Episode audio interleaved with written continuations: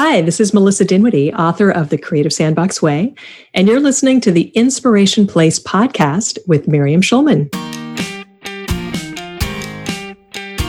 This episode is sponsored by The Six Figure Artist, an art business coaching division of the Inspiration Place. It's the Inspiration Place podcast with artist Miriam Schulman. Welcome to the Inspiration Place podcast, an art world insider podcast for artists by an artist, where each week we go behind the scenes to uncover the perspiration and inspiration behind the art. And now, your host, Miriam Schulman. Well, hello. This is your host, artist Miriam Schulman, and you're listening to episode number 39 of the Inspiration Place podcast. I am so thrilled that you're here. Today, we're chatting all about how creativity helps you in all areas of your life. And with me is an author and creativity coach.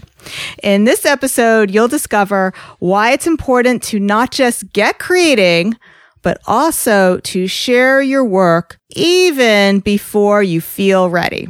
You'll also learn how creative play can restore your energy to the part of the brain that controls your willpower. I'm hoping we're going to learn this will help me lose weight. We're also going to talk about strategies for letting go of perfectionist paralysis. But before we get there, I just wanted to tell you that we do have a freebie for today's show. So we're going to be talking all about letting go of perfectionism and building creativity.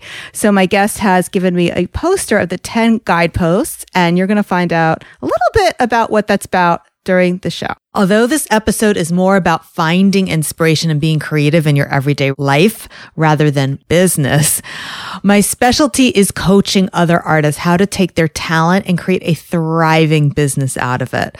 I've done it and I can show you how to do it too. Working one on one, my clients learn practical strategies that go beyond the inspiration shared on this podcast. If you want to profit from your passion or you want a clear strategy to ramp up your existing creative business. And that's for creative business owners who are not just painters, but you're spinning and don't know what to do next. I can help you. To schedule a free discovery call, just sign up at schulmanart.com forward slash biz. I would love to talk to you. Also, if you're not interested in selling your art, but just want to learn how to paint, you should definitely check out some of my free resources for artists. For example, I'm always getting asked how I paint my sunflowers, which is why I'm giving away a free supply list. You can get that right now at schulmanart.com forward slash sunflower dash supplies. If you're not sure of the exact link, don't worry. We'll put that for you in the show notes. And if you're listening when this podcast goes live in May, I also have a free masterclass.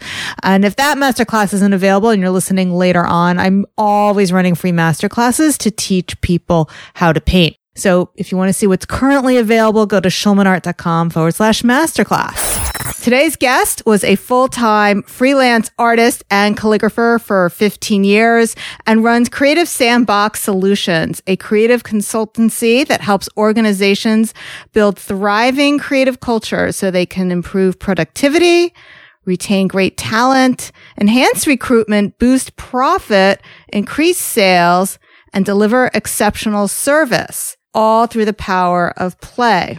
And of course, I'm still hoping that it includes weight loss. she is also the founder of the Creative Sandbox Community, an online community and lab for women's leadership through creative expression. Today's guest is the host of the Creative Sandbox Way podcast. She also runs retreats and has a book by the same name. Please welcome to the Inspiration Place, Melissa Dinwiddie. Hey, Melissa, welcome to the show. Hey, Miriam, it's great to be here. Thanks for having me. I'm so excited to have you here. So I've been diving into your book and I do have questions about that. You want to talk about the willpower thing first? Because I, I, feel like I've been teasing my guests too much. How does creative play restore energy to that part of your brain and control willpower? And it does it have anything to do with weight loss? well, eh, you know what? It actually it could have a lot to do with weight loss. See, I knew it. it could because if the reason why you are struggling with your weight has to do with willpower, Mm-hmm. Then it very well could have to do with weight loss. Now, this is something that I learned from the woman who wrote the book, The Willpower Instinct. We'll include it in the show notes. So she teaches a course through Stanford continuing studies called The Science of Willpower. And the book is basically all of the the scientific studies that she shares in that course at the time that she wrote the book. Now I took the course after I had read the book and she keeps adding new scientific studies because you know they they continue to add new scientific studies all the time, right? When I took the course there was a new scientific study that was not included in the book. This study looked at what are the best ways to restore willpower to the brain. Now, why is willpower important? Willpower is basically self control. Now, when most people think about willpower, they think about like, like gritting your teeth and like just sort of powering through. And it does not bring up really positive connotations for people. See, I think of the marshmallow test. Yes, the very sort of famous marshmallow test that they gave to little children. Right. I would, would probably pass the marshmallow test, but I would not pass the chocolate test. if that was, you know, what they put in front of me. right. So the marshmallow test is they brought the researchers, and this happened very close to where I live. They brought little children out of the classroom and they put marshmallows on a table and they said, here's a marshmallow. I'm going to leave the room for a few minutes and you can either have this marshmallow now or if when I come back in a few minutes, you can have two marshmallows. Hmm. And they did it with marshmallows. They did it with other yummy treats as well. And the kids, they, they were like six year old children.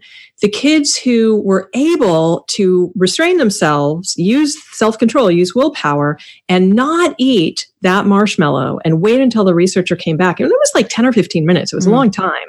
The kids who were able to wait, they followed up with them years later, like 20 years later. The kids who were able to restrain themselves were vastly more successful as adults. They made more money. They were more successful with their careers. They achieved higher educational degrees, things like that. So self control, willpower is hugely, hugely important. And just to flesh it out for people who may be not familiar with the marshmallow test, it's it's more to do with the idea of not so much giving up a marshmallow, but delayed gratification. And that's why the whole test is they still get to have a marshmallow, but it's whether they have one now or two later. Exactly. So to put things into your own life, why somebody might be more successful, well, you can study now and have a more affluent life later, whatever that happens to be. right. Trying to move it away from the diet metaphors because that's that's really not what we want to talk about today. Right, Yes. right. And anyway, the, so the author of the book, her name is Kelly McGonigal. And there's so many fabulous things about this book. I can't recommend it highly enough.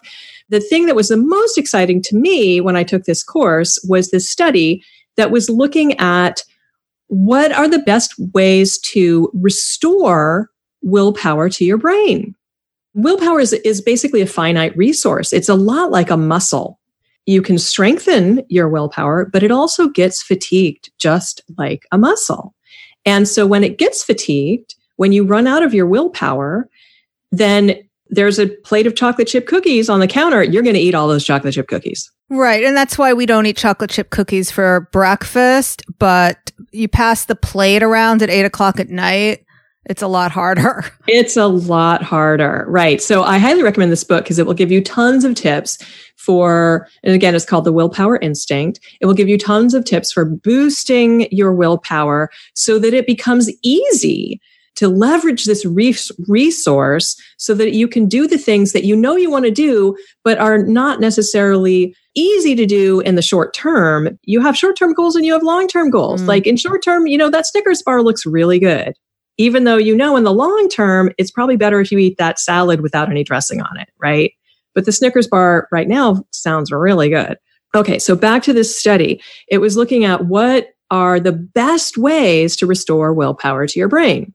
And so the researchers were specifically looking at changing your emotional state, like doing something that's going to be like watching a cheerful video or something like that versus some other possibilities.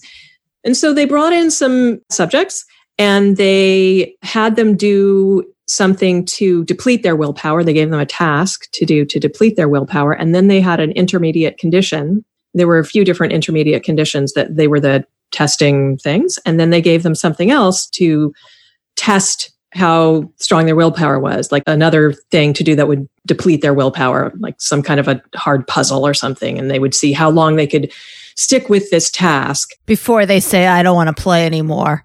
Exactly, exactly. and so one of the intermediate conditions was sort of a neutral thing. And one was something that, like, what I don't remember what it was, but it was something like watching a, a video that would boost their emotional state. It was like watching a funny video or something that would make them feel happy or something like that.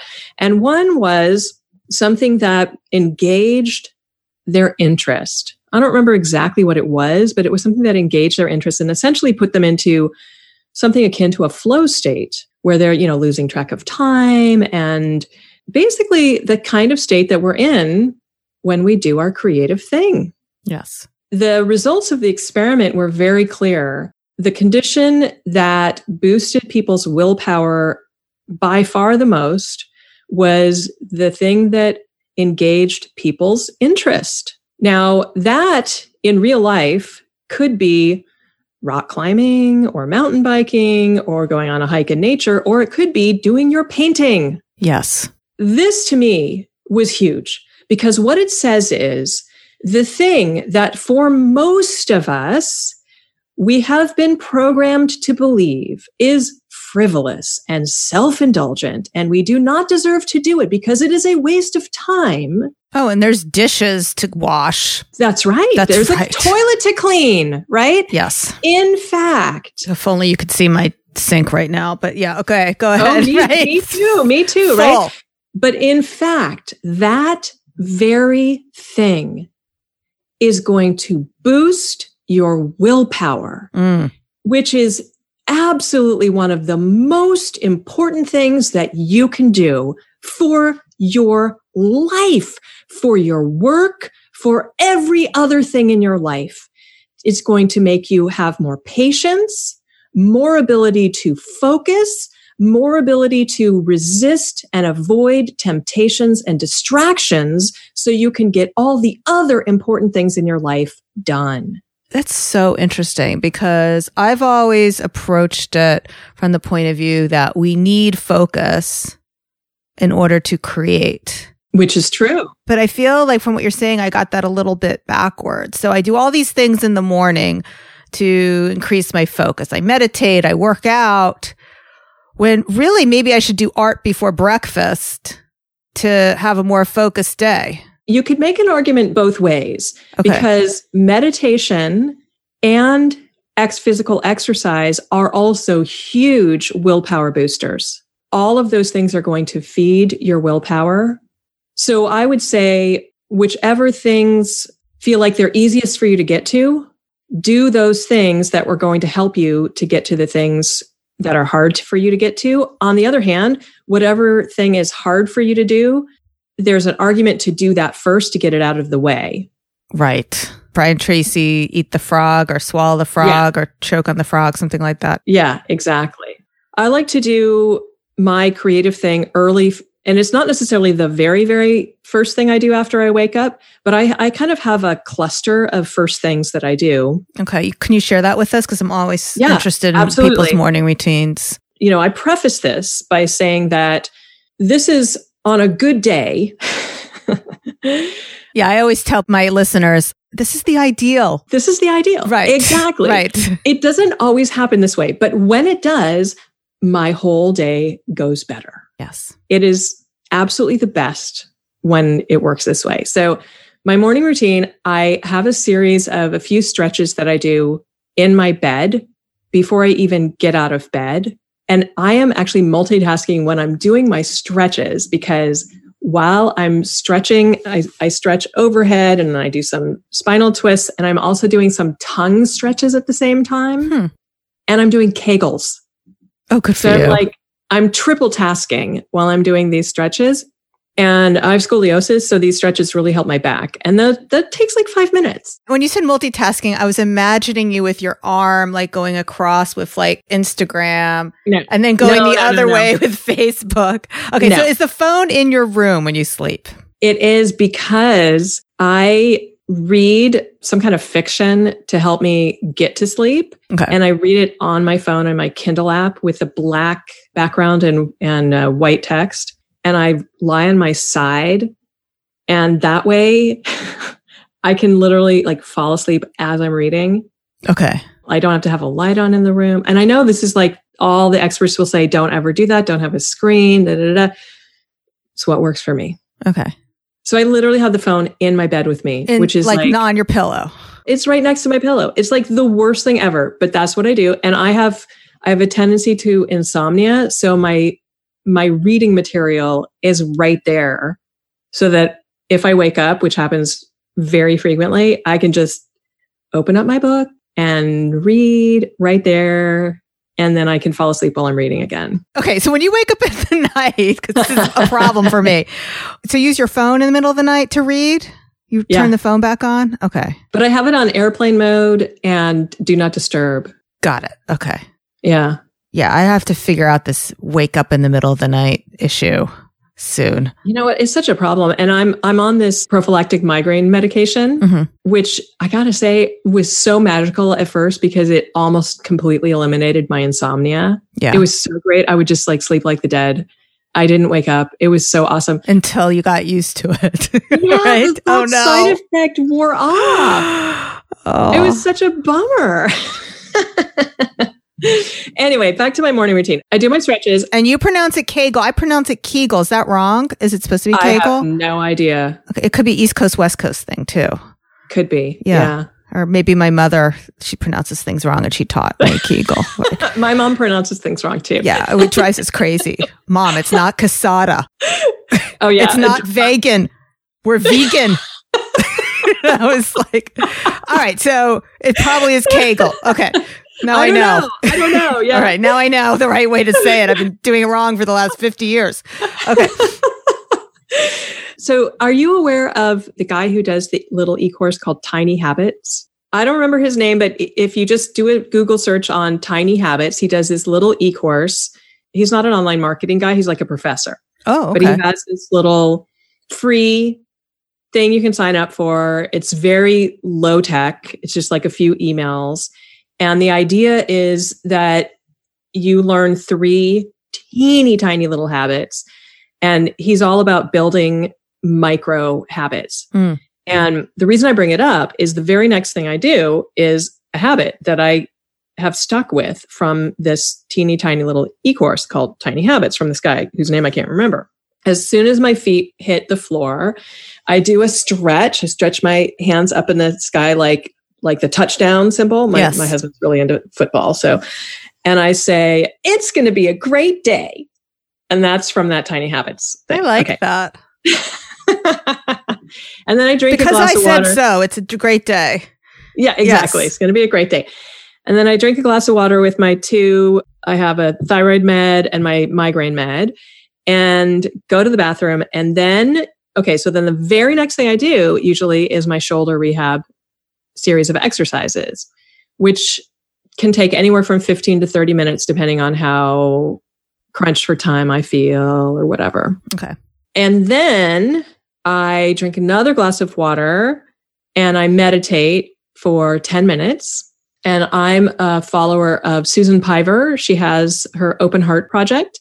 She sends out a, med- a meditation video once a week. Okay. And is that to your phone? It's email. Okay. I either use the Insight Meditation Timer app or I pull out my iPad and I watch her video, depending. Usually I use the app because her video just comes out once a week. I learned how to meditate from her. I was always like, I can't meditate. Ah, I suck at this. I want everyone to know I'm taking notes on this podcast and I don't normally do this. so what's your name? Susan Piver? Susan Piver, P I V E R. Okay. And she's the one, you know, the how they say when the student is ready, the teacher appears. Yeah. Well, she appeared when I was ready to learn that meditation is not about clearing your mind of thought and all that Mm. BS. She's just amazing. She, Okay. it's about just noticing when you're getting completely absorbed in thought, just coming back to your breath. That's all it is. Boom. This is the ideal. This is not how it always goes. Like, t- I think today I meditated for two minutes. I can't remember. But anyway, Do you have kids at home, Melissa? no, I have no kids. I have a cat. After my ideal, on an ideal day, it's 10 minutes. Then I have, the, here's another guy that I recommend. His name is Ming Chew, C H E W. And he has a book. It's all on healing pain. I, I used to do a whole series of stretches from him, and now I've got it down to just like the only one I do is one. and it's this big muscle. It's the front of your hip that like it Oh. attaches on the Hip flexor? Yes, that's the one, the hip Okay. flexor. So I do this hip flexor stretch. It's like a minute on each side. Then I literally get back in bed and I sit up in bed and I write in my journal and then I doodle for 10 minutes. Oh. And that is when I do my doodling. And sometimes I do a live stream. I call it a doodle cam. Okay. And I have this little clip that I clip on. My husband has like this one of these rolly table thingies on his side of the bed. I clip this gooseneck thing that I can put my phone on so I can do a live stream of myself, you know, as I'm doodling and I stream that to Instagram. Oh, cool. Sometimes I do that. All right. And for our listeners, what's your Instagram handle? Yeah, it's a underscore creative underscore life. Perfect. Okay. Okay, so that is basically my morning routine that happens inside like this this isolated chamber of my bedroom. And then I go downstairs and I feed the cat and I make my breakfast and I make I used to be tea but I'm struggling with eczema so I'm on this really restricted diet right now so I can't have tea so I just heat up water. And what is your breakfast? These details are very important to me. What is your breakfast? Well, right now because I'm I'm on this eczema detox, Yeah. it's literally at the moment it's just oatmeal. Oh, okay. It's like super boring. I'm a science experiment at the moment. I eat oatmeal every day. I don't find it boring. I don't like making decisions in the morning. So to me, it's yeah, I don't like making decisions either. Like everything is the same in the morning. And that's a willpower. That's a conscious decision to not make, have to make decisions. I wear a uniform essentially. I mean, it's not technically a uniform, but it's essentially a uniform. Like all my decisions are front loaded. that's like the Michael Kors. I think he has a uniform. He wears a, is it a black t-shirt? Uh, Maybe I'm mixing him up with Steve Steve Jobs. Jobs' uniform is black turtleneck every day. But I think Michael Kors, it's the same thing. Every day he wears, I forget if it's a black turtleneck or black shirt. You can Google Michael Kors, you'll see what he's wearing. I basically I grab a t-shirt Mm. out of my closet and I have the you know Betabrand's dress pant yoga pants. No, I'm taking So notes there's this- again. What's it called? There's this company, it's based in San Francisco called Betabrand, B E T A brand. Okay, I thought beta, like, you know, how because we all our internet marketers were talking about our beta launches. So, Well, this is it's spelled the same way and everything they make, it's all these different designers and they're all crowdsourced.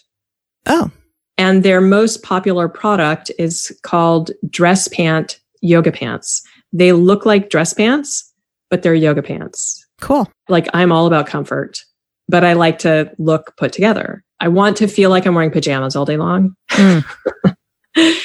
or yoga pants. So everything I wear is super comfortable. I don't iron. I don't dry clean. Everything has to be comfortable. So I basically wear some kind of a t-shirt, nice looking t-shirt, you know, like a solid Yeah. color, yoga pants that look really nice and, you know, a jean jacket and a scarf. I mean, unless it's summer, unless it's warm, because I always have a cold neck. And then you can see I have these wrist warmers, which are made out of socks because my hands are always cold. So that's my uniform. Cool. Okay. I, I don't think about it. I just don't want to have to make decisions. And I wear the same earrings and then I get to work. That's it. That's Okay. my morning routine. And then, regardless of how much of the morning routine happens, you do you go to work at the same time? Like, is it 10 o'clock, 9 o'clock? No, I would be nice. It's a goal. no, I mean, this is the problem with working at home on my own without a rigid, externally imposed Mm. schedule I don't have like a meeting that happens every day at the same time. So, no. I'll be indulgent for a minute for my listeners. So, there is an episode that I did. I don't remember the number, but it's about all about my morning routine, which is still pretty similar. I meditate just like Melissa does. I actually have oatmeal every day, which I doctor up. I don't think it's boring. I like it. So I basically change out of my pajamas into my yoga workout clothing. My assistant, I call her my studio manager, but she's much more than that. She comes at 10 o'clock Monday through Thursday. So usually that signals to me it's time to put on some real clothes. So uh, she's actually gotten used to seeing me now in my workout clothes, but so sometimes I don't always put on real clothes. But yeah, then we we kind of go over what has to happen that day. So that gives a little more structure to my time. So even though I'm not leaving for work, there's somebody coming here. So that really helps. Okay, let's bring this back. We talked we talked all about the things that you do in the morning that restores your energy and in, which included doodling. Let's talk about why it's important to not just get creating like your doodle, but to share it to share it and what you like to say even before you feel ready. And by the way, no one ever feels ready just saying. But why do you think it's important to share your work? When I first started sharing on Instagram, and we live in this really unique time where we have the ability to put our work out there in a way that has never happened before, right? This did not exist even 30 years ago, right? I made sort of an internal policy that I was just going to share whatever I was working on, works in progress, whatever was going on in my studio, I was going to share it. Even if it was felt to me like utter crap. Didn't matter. This was just my practice. Make stuff and share whatever I was making. And what I discovered in that process, and this is, I don't remember how many years ago it was now, what I discovered in this process was that, and it was scary.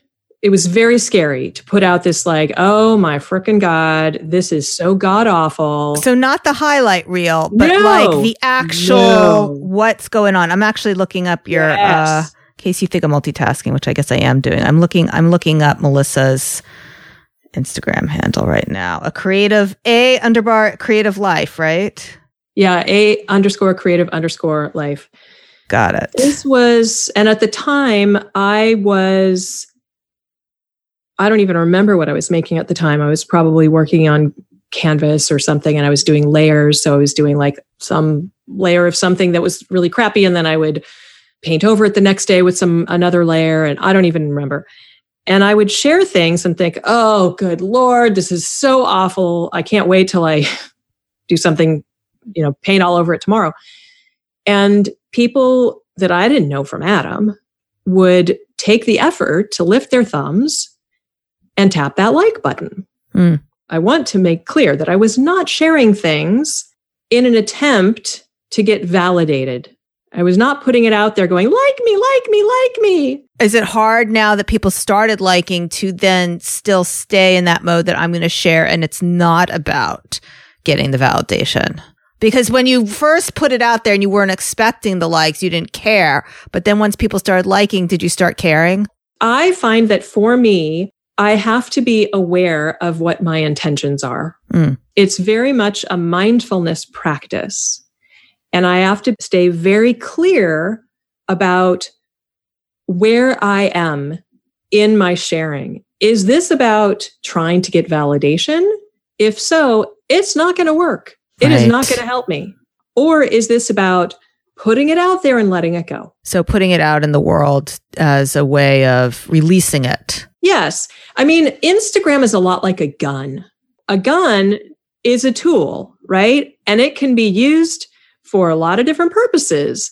Ultimately, the purpose is to shoot a hole in something or someone, and it's going to kill somebody, right?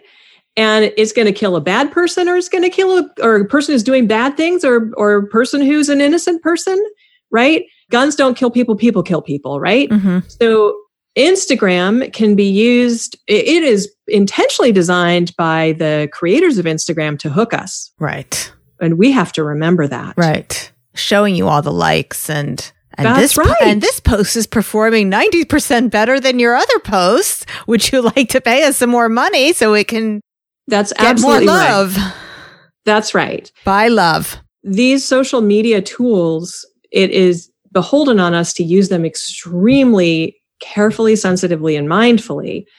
And I spend very little time on Instagram and Facebook and social media in general, but I do still have a practice of sharing. And the practice for me of putting my work out there, I don't know how this will land with people and what they will do with this information, but the there's such a difference between putting it out there. Do you like it? Do you like it? Do you like it? Do you like it? Are you going to approve of me? Is this okay? Am I okay?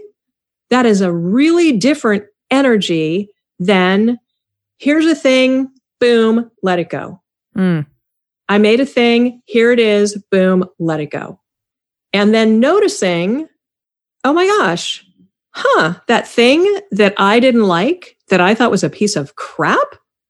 Oh, isn't that interesting? Other people are responding to it in ways that I didn't anticipate. Hmm. What that did for me, now your mileage may vary, but what that did for me was it allowed me to take off my gremlin glasses and put on somebody else's neutral glasses and see my work through their eyes.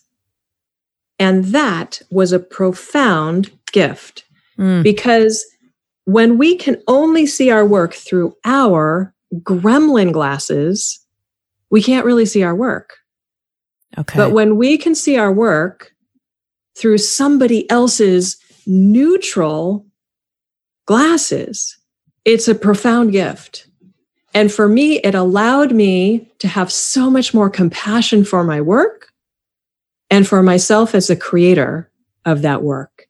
It enabled me to see my work as if I were looking at somebody else's work. And by the way, these are two of Melissa's guideposts. Number eight, dismiss all gremlins. And number 10, treat yourself with compassion. So we were teasing you, Earl, in the intro, how she has the book, The Creative Sandbox Way with the 10 different guideposts. And those are two of them.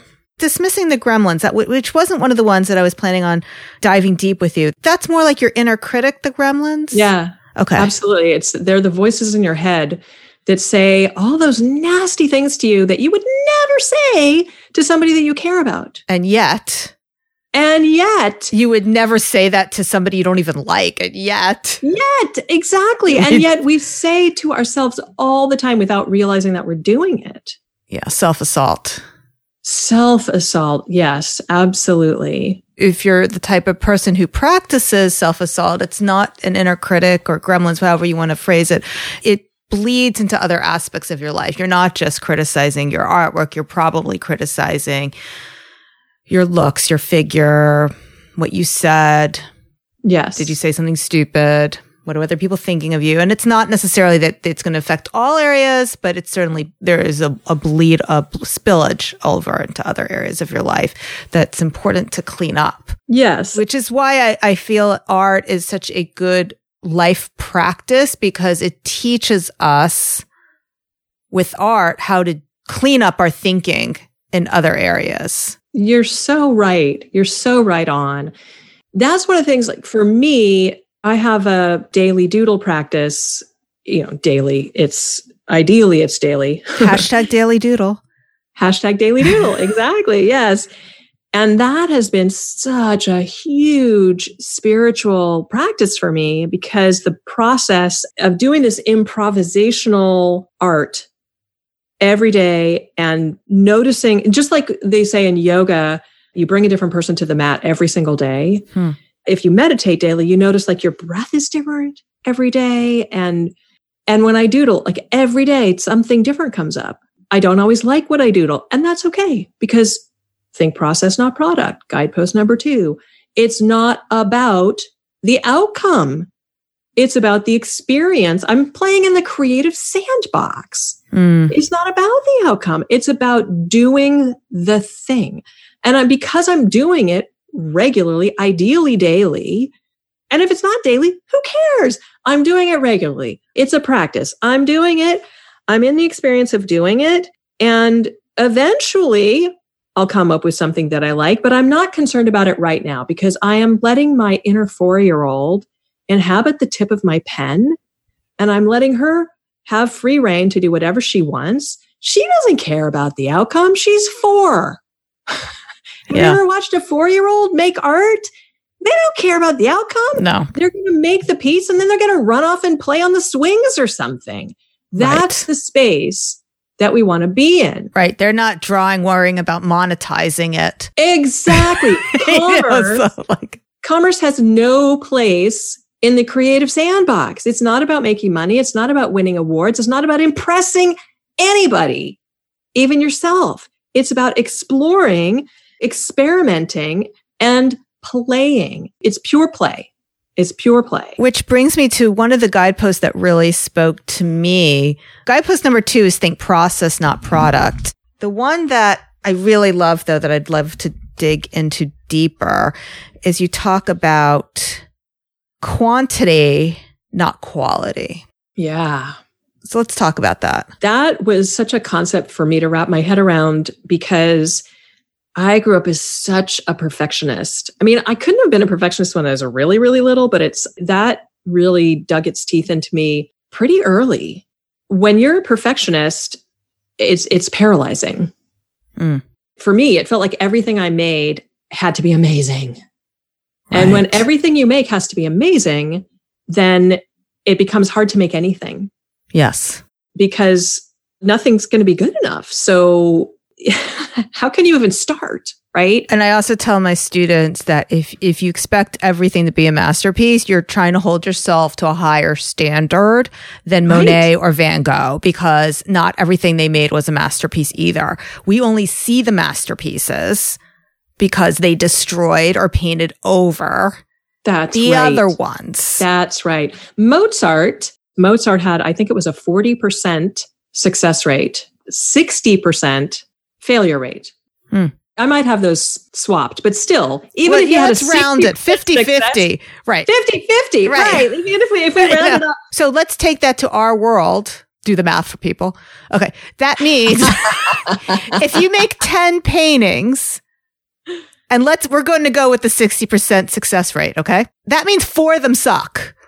Right. Right. Right. That's 40% fail, right? 40% suck. So you throw out four out of those 10 paintings. Right. Roz Chast is talking about her work. So she's a New Yorker cartoonist. Yeah. I think she still only gets one in 10 published. Like she'll be, it's like a really crazy competitive Yeah, and world. she's amazing. She's exactly, she's amazing. And she, and she said she doesn't get in every single week to the New Yorker. Dang. Yeah. That's why she puts out the books. Here's all the other great stuff I would do when nobody, you know, I don't need approval. So, That's why think quantity, not quality. You have to just crank it out and crank it out and crank it out. The place where where I found it easiest to wrap my head around this concept was photography. mm, If you ever, you know, had a wedding or you had headshots taken or something and you had a photographer, then they probably gave you a whole crap ton of photos. And you looked through that huge pile of hundreds and hundreds of photos. And out of those, you found a handful that you liked. if you're lucky. If they gave you all those proofs, right? If they gave you all the proofs, you found a handful that you liked. And the rest you Photoshop.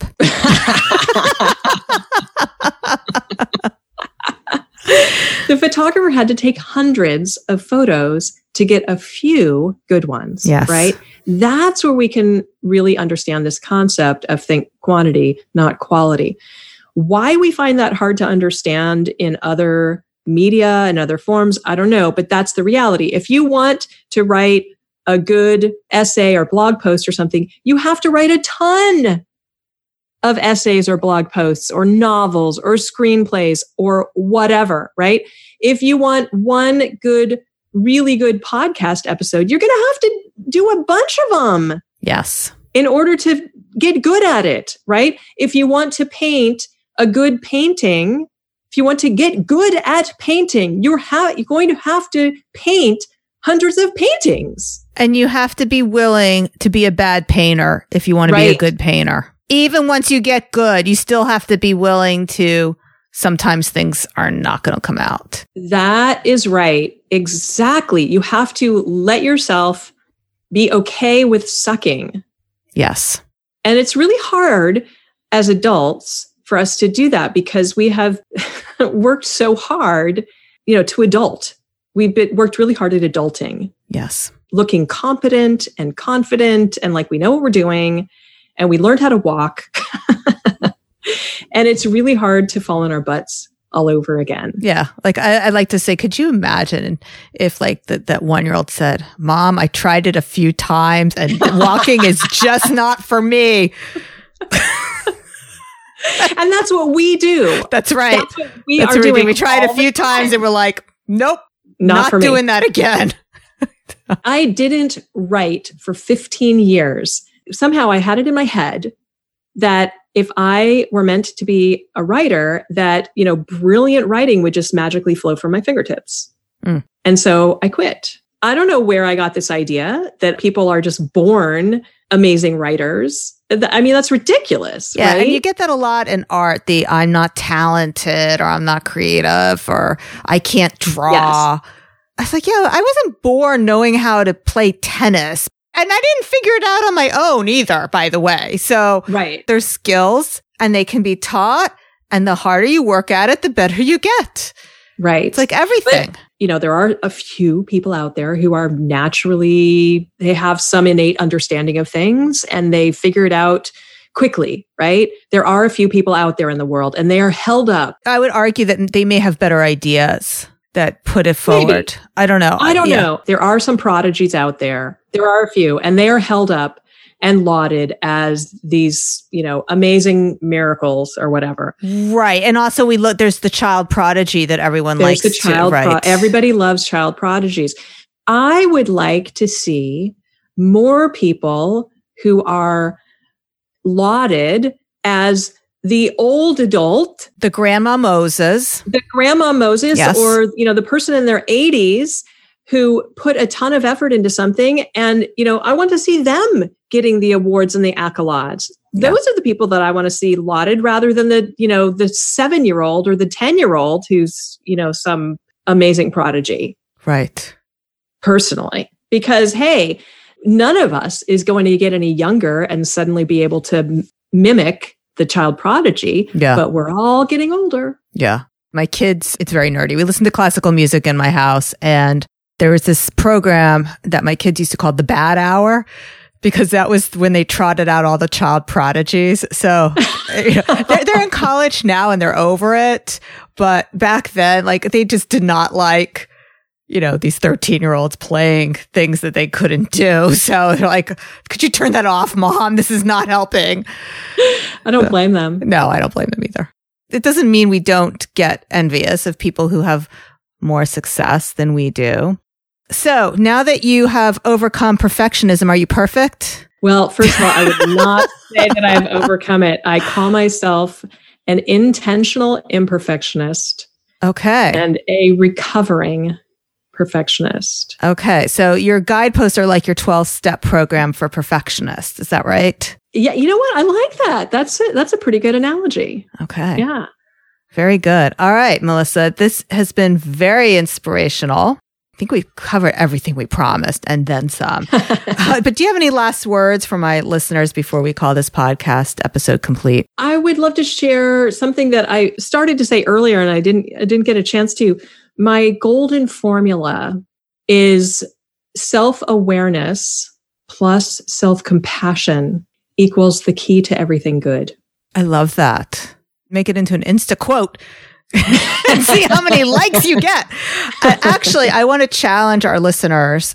If you like Melissa's idea of doodling, do your own morning doodle and share it either on Instagram, your Instagram feed or your Instagram stories and tag Melissa, a creative life. Hey, you can tag me too if you want me to see it, but tag us. So I'm at Schulman Art so we can see your morning doodles. All right. Thanks again for joining us today, Melissa. Don't forget you can grab the poster of the 10 guideposts. Melissa has generously provided that for us. You can get it on the show notes. Also, listen to Melissa's podcast, The Creative Sandbox Way. I was listening to it earlier. She talks about COMO instead of FOMO, which is certainty of missing out. I thought that was a great episode, and there are a lot of gems there. And we've included a link to that, a link to her website, as well as her book, Playing in the Creative Sandbox.